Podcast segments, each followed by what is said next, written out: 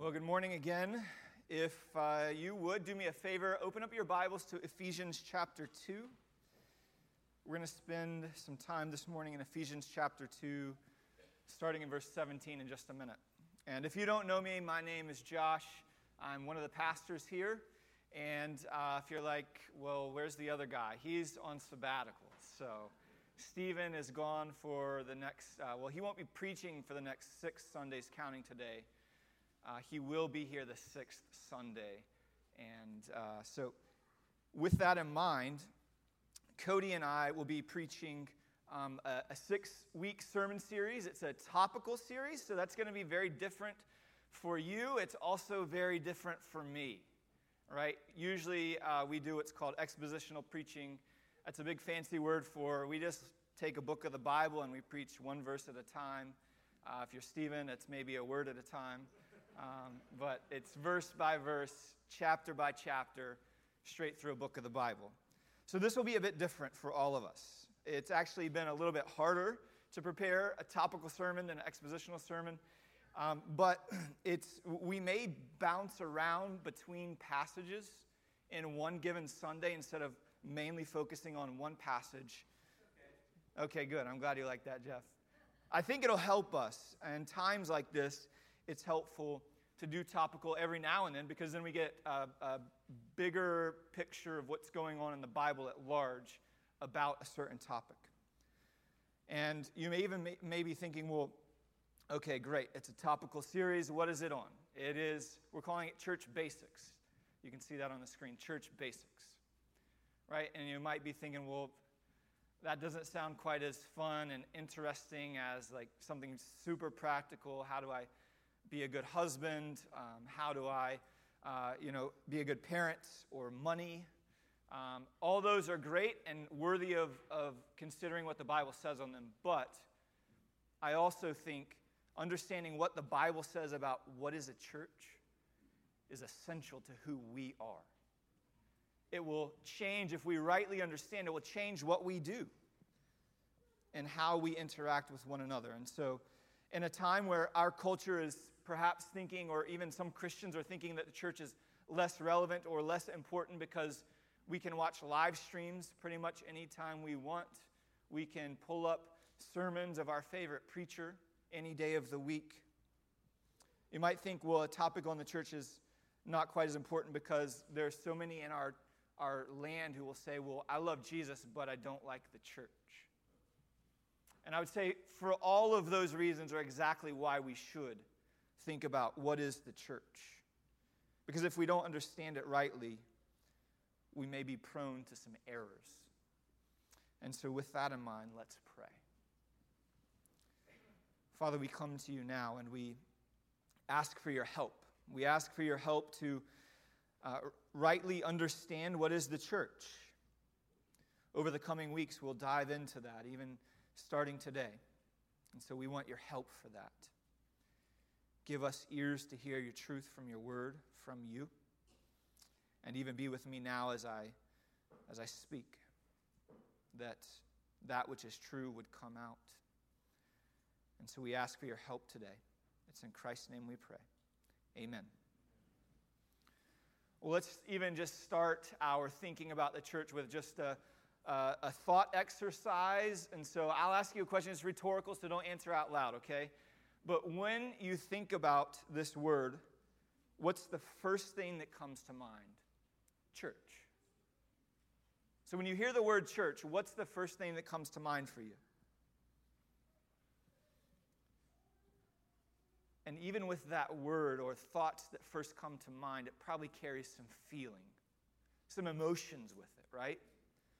You may have warm feelings of love because you've been cared for well by the church. You may have uh, uh, uh, an affection for the church because others have sacrificed for you and you have deep friendships in a church. But that's not the case for everybody. Sometimes people have anger and frustration when they think about the church because they've been rejected or failed by leadership or they feel like they've been rejected by others in the church when it should be one of the most welcoming places. And Charles Spurgeon, I think his words are helpful for us even to consider the church. And even though he was a pastor, doesn't mean he was blind to uh, the truth about the church. And so listen to this. He says, If I had never joined a church till I found one that was perfect, I should have never joined one at all. And the moment I did join it, if I had found one, I would have spoiled it. For it would not have been perfect after I had become a member of it. Still, imperfect as it is, it is the dearest place on earth.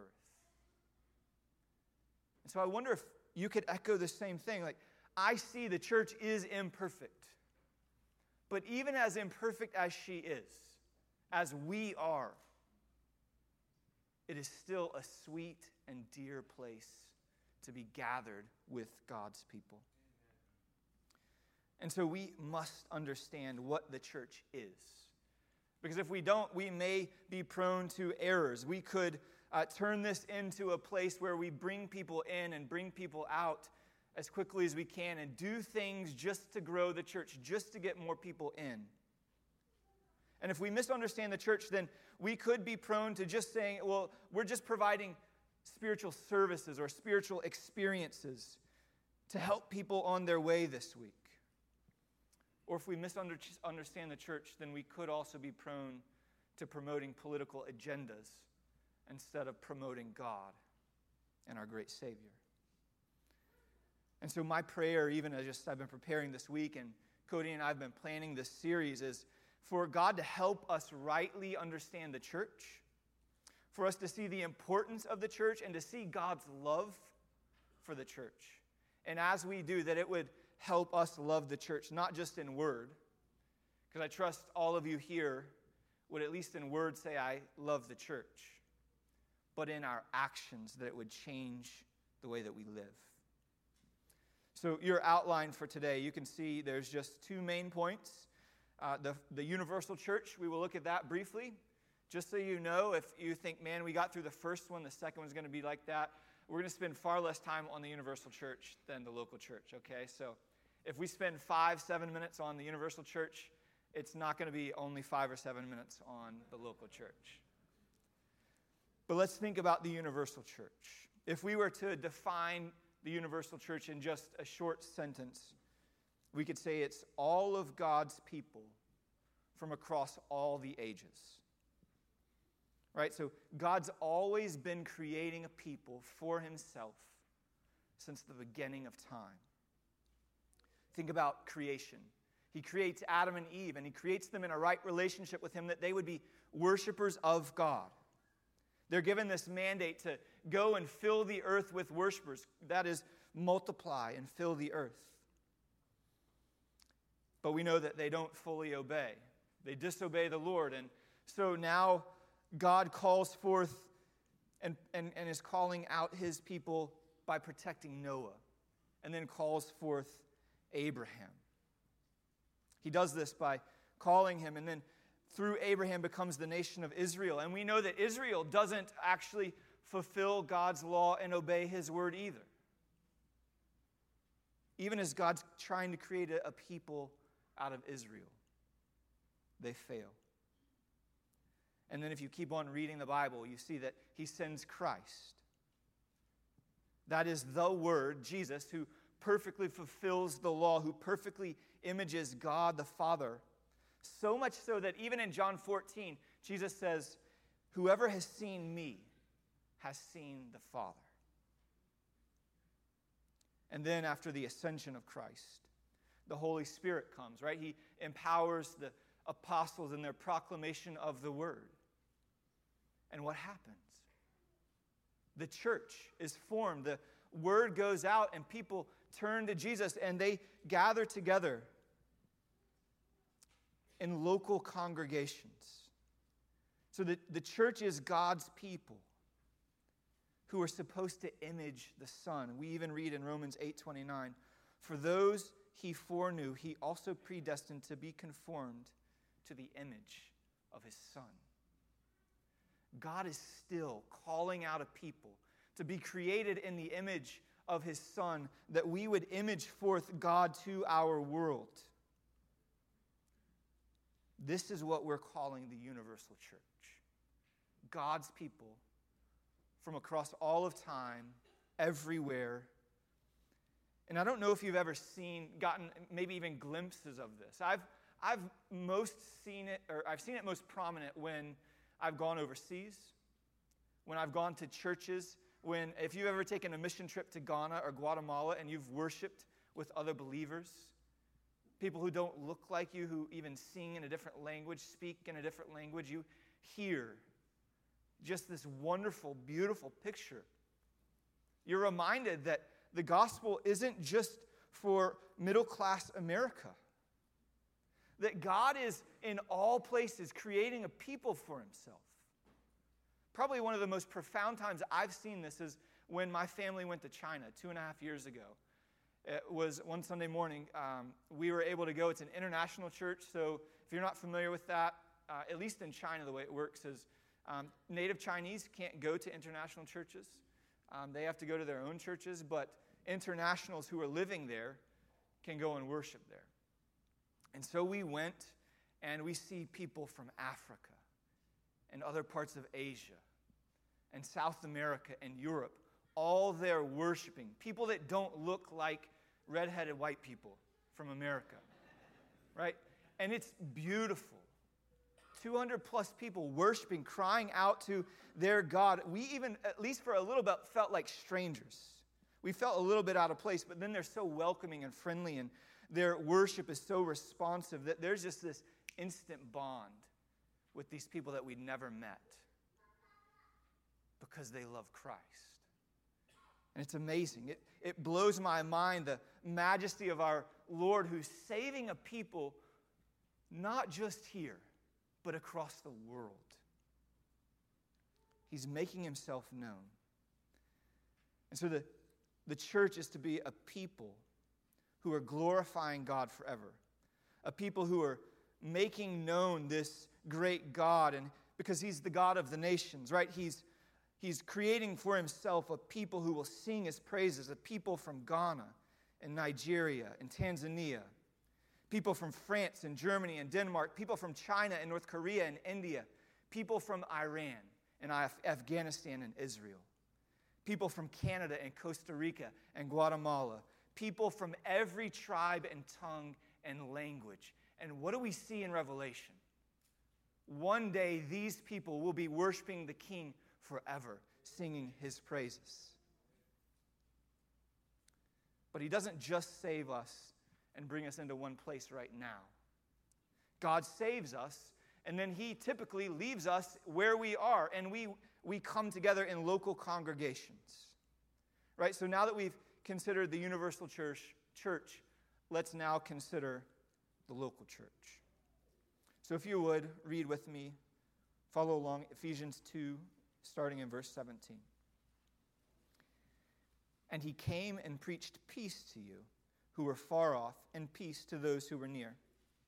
For through him we both have access in one spirit to the Father.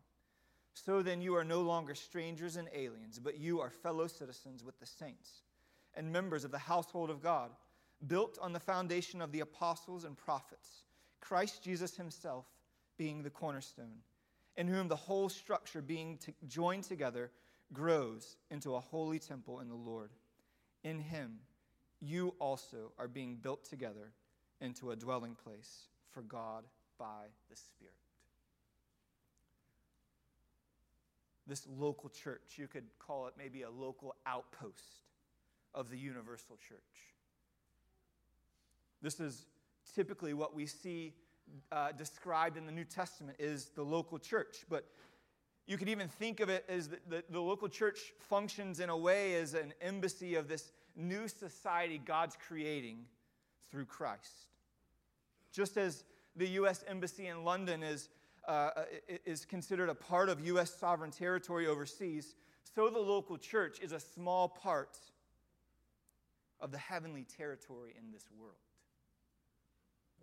So, if we were to describe the, or, or define the local church in one sentence, don't, don't worry about trying to write this down, okay? It's kind of wordy but we'll, we're not going to dive into all of it this week. Over the next five weeks, we're going to, to, to flesh this out. So, the local church is a group of Christians who regularly gather in Christ's name to officially affirm and oversee one another's membership in Christ and his kingdom through gospel preaching and gospel ordinances. I told you it was wordy, okay? So we're just today, we're going to focus on the very first part. A local church is a group of Christians who gather regularly in the name of Christ. So the first thing that we should notice, even from this passage, is that the church is not a place, but the church is a people. The New Testament uses metaphors, different metaphors, to help us understand what the church is. And one pastor describes the church, um, it, it really is his description of the church before he came to know Christ. And I wonder if it identifies or, or maybe even hits home with how some people treat the church. He says, on the surface, the church is a lot like my old tennis club. People meeting together because of shared interest, running occasional events to raise the profile in the wider community, trying to drum up more members, having meetings with minutes and secretaries, and getting caught up in the minutiae of it all to a degree that would baffle most outsiders. Right? He's, he's describing his old tennis club he was a part of. And I think it's easy sometimes for us to think of the church like a club it's something where we just have a mere interest together, and, and, and I may come so long as I don't have anything else that's taking up my time that week. But is that what the church really is? Some of the New Testament metaphors we see are that the church is the bride of Christ. It's the body of Christ. And our passage here in verse 19, it gives us two metaphors that we are fellow citizens with the saints, that we're members of a holy, uh, uh, sorry, we're members of the household of God. And then verse 21 tells us that we're a holy temple. So the church, it's a people. It's a people that God is creating for himself, that are to be devoted to him. And sometimes I think we may be tempted to, to relegate church to being a club or maybe we even use words that uh, don't accurately reflect what we really think about the church. Sometimes we may speak of the church as being a place, right? When I was, uh, when Jessica and I were thinking about going to Boston to help plant a church, a few families took a trip up there to scout the area just to get to know the city better. And as we're driving through Boston, there are these beautiful church buildings some of them really big, some of them smaller. And my heart just begins to break as we drive by because many, not all, but many of them have signs out front. And instead of it saying the name of a church, it says for sale and then luxury condos or luxury apartments. And these buildings had been converted into places for whoever is the highest bidder to buy and, and be able to live there. And then as we kept seeing these old church buildings, it struck me like, okay, there probably should be a bit of brokenness, but not because a building's been turned into a place for people to live, but because of what the building represents. It represents a, a place where a people used to gather who used to be this local outpost representing Christ to the world and encouraging one another's faith. And so it grieved me that people, a people who were once delighting in Christ, now were no longer there. Which just makes me very glad and thankful for this church for 132 years, God has sustained the people called Hamilton Baptist Church. It's a blessing. I don't know if you've thought about that before, but the generations of people who have come before us, who have been faithful to tell the next generation about Jesus, so that they could build them up, mature them, and then them tell the next generation, so that you and I are sitting here today. We have a people who call themselves Hamilton Baptist Church that we can encourage one another's faith, pursue Christ together, But then, not even just that, thinking about how great and good God has been, how kind He's been to us recently, just adding people to our number. And that on August 22nd, we have the joy of sending some of you out. We love you, but we want to send you out. For those who live in Lovettsville, we want you to go to Lovettsville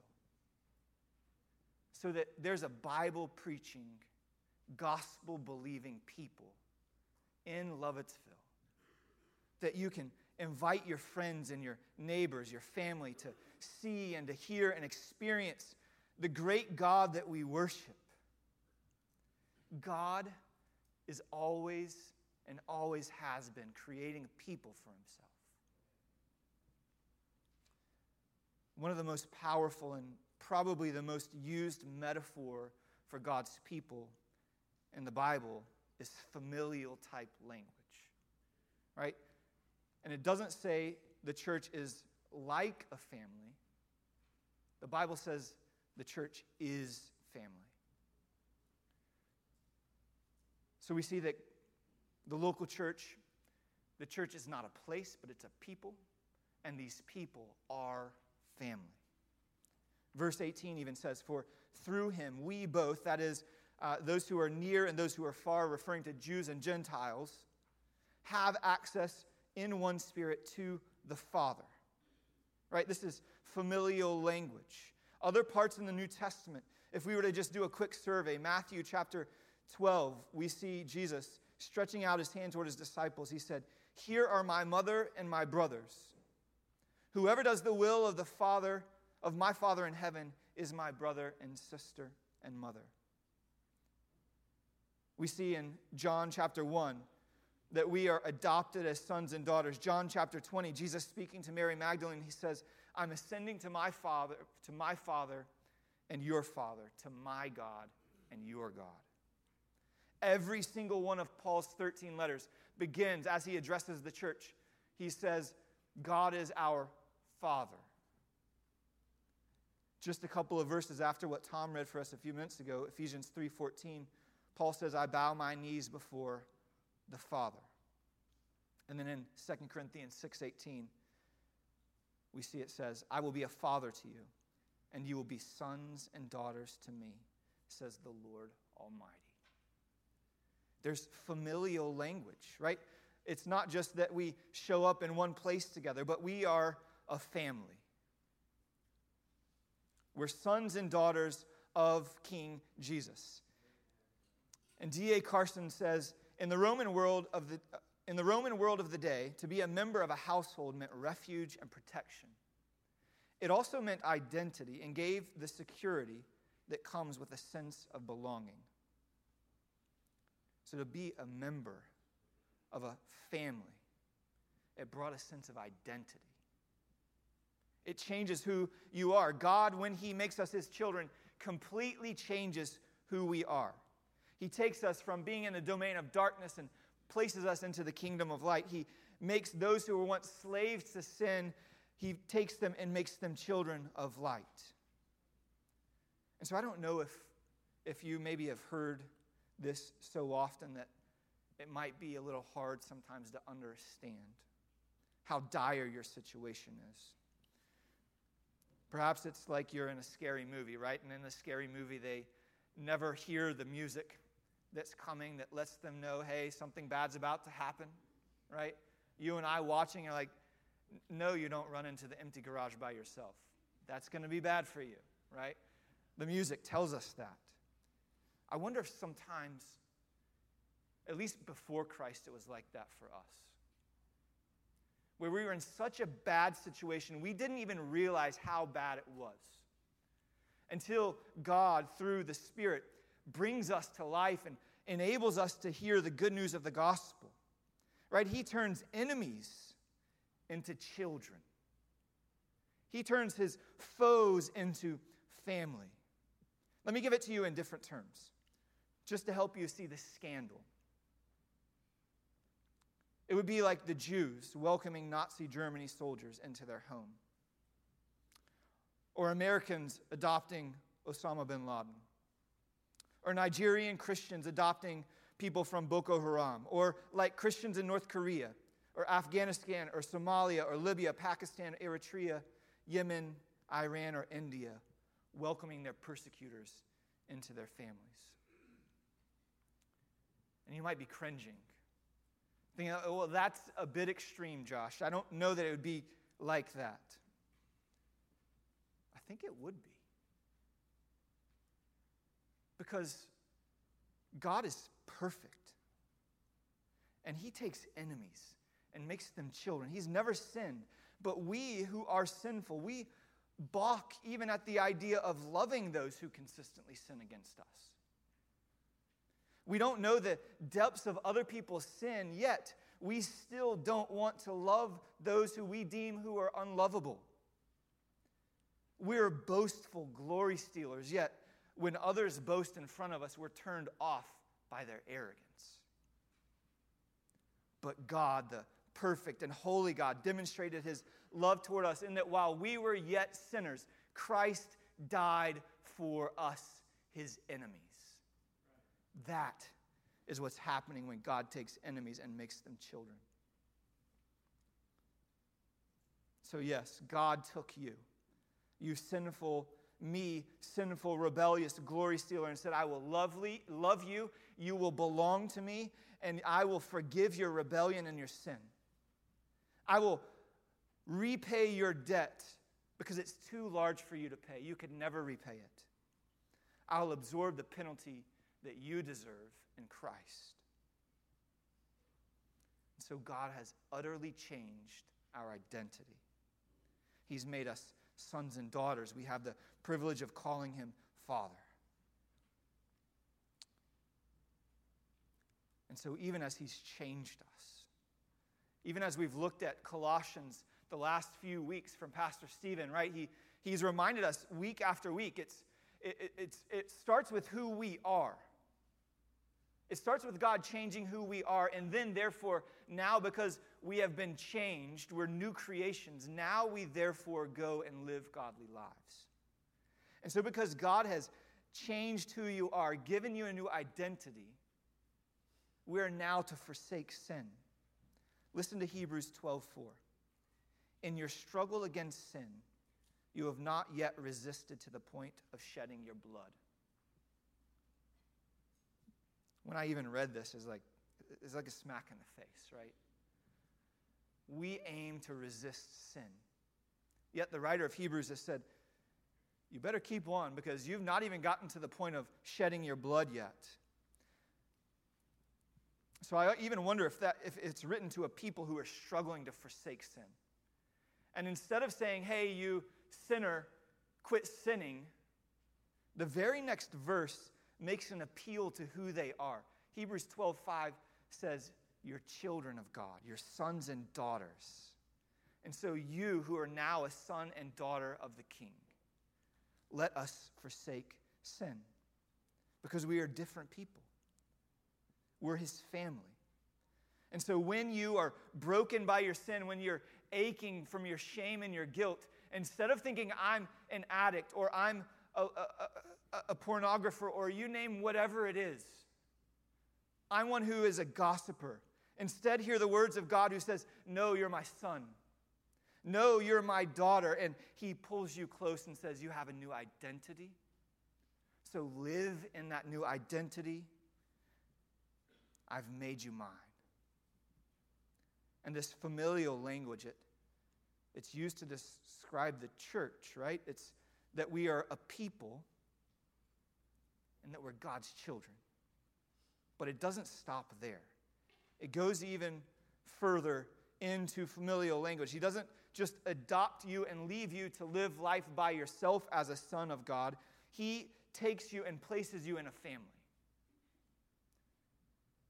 your brothers and sisters, right? Verse 19, it even says, members of the household of God.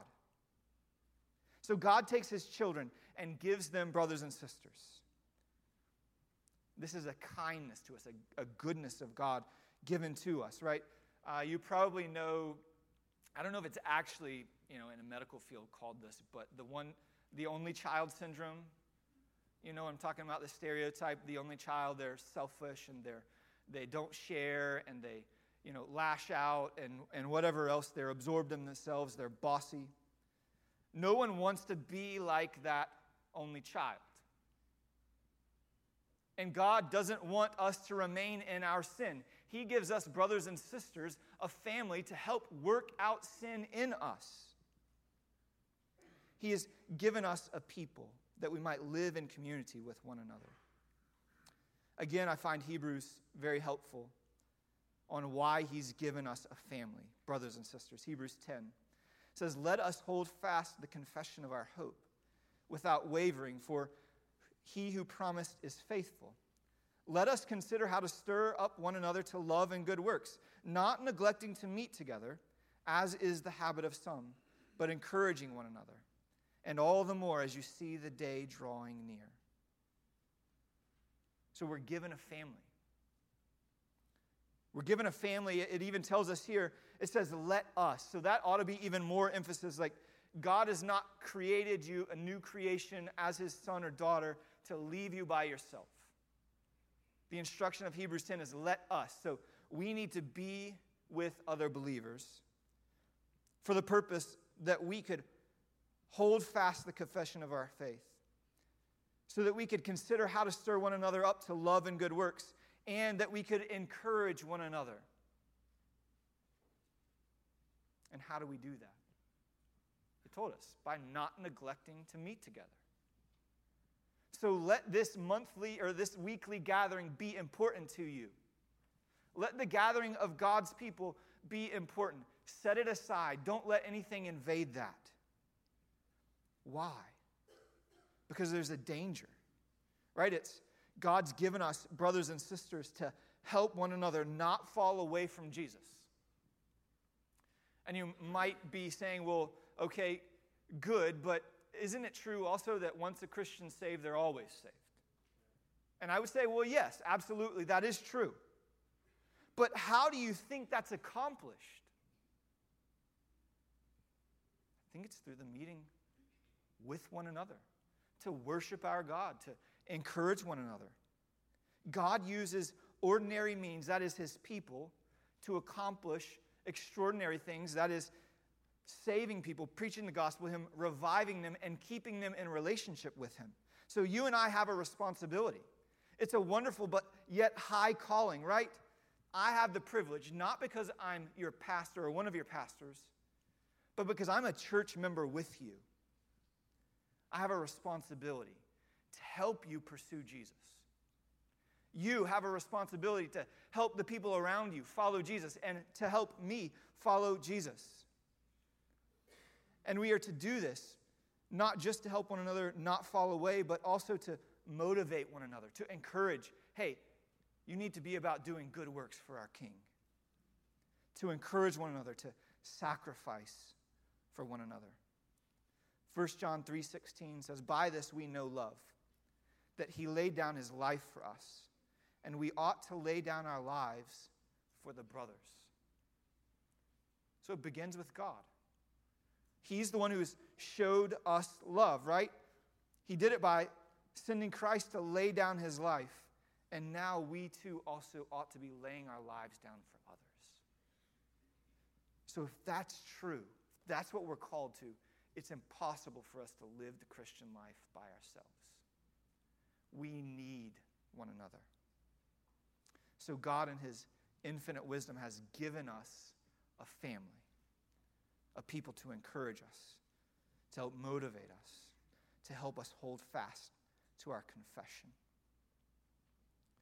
So, God's always been creating this people for Himself, right? He's made us a family, He's adopted us, given us brothers and sisters, and as His children, we are to now listen to the voice of our Father. So the, family, the church is a family that listens to the voice of our Father. Verse 17 says, And he, Christ, that is Christ, came and preached peace to you who were far off and peace to those who were near. Right? So the Father sends the Son to preach. And then verse 20, that this church, the people of God, are built on the foundation of the apostles and prophets, Christ Jesus himself being the cornerstone. So, the foundation of this building or the foundation of the church is what the apostles and the prophets have taught. That is, they've taught Christ. He is the one that's preached. That is our foundation. In an article from, uh, it's been a while ago, a long time ago for some of you, uh, before you were even born, uh, in fact, March of 1993, there was an article titled Mainline Churches The Real Reason for Decline.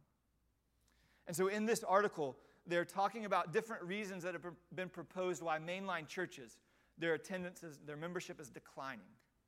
And they list three or four. And then they get to what they think is the single best. They say, in our study, the single best predictor of church participation turned out to be belief. Orthodox Christian belief, and especially the teaching that a person can be saved only through Jesus Christ. So, what is it that keeps the church alive? What is it that sustains the church? It's God, it's Him sending Christ, the good news of the gospel.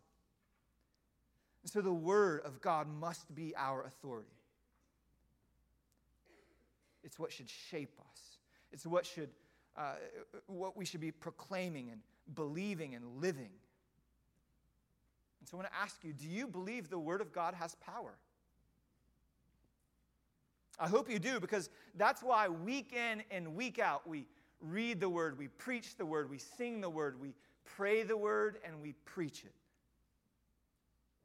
That is what will sustain this church a people set apart by God, His family, brothers and sisters coming together and feasting on the Word of God. That is what sustains us, what nourishes us. That's even why this summer, our youth, we're just spending time weekly reading the Word, and then we come together to discuss it. It's nothing fancy, right? But why? It's because, and I've told the youth this, they're probably tired of hearing it by now, but we do the things that we love. And we usually enjoy and love the things that we're good at. And so, if that's true, if we do the things that we're typically good at because we enjoy them, I want to help our youth enjoy reading God's Word. I want to help them get good at reading God's Word. Not so they can check a box and say, Yeah, I'm a good Christian little boy or good Christian teenager uh, because I've read my Bible. It's because I want them to understand God's Word, feel like they can do it reasonably well, and understand their great God, that they might delight in Him. So the Word isn't just for you on a Sunday morning, the Word is for each one of us every single day, that it would direct our lives. And so, so the success of our church, our faithfulness to God, is bound up in the success of us hearing God through His Word and obeying Him through His Word.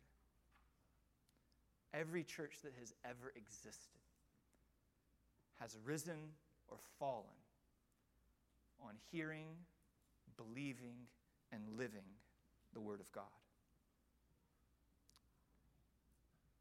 So we have a great responsibility as a church. You should protect the preaching of God's word.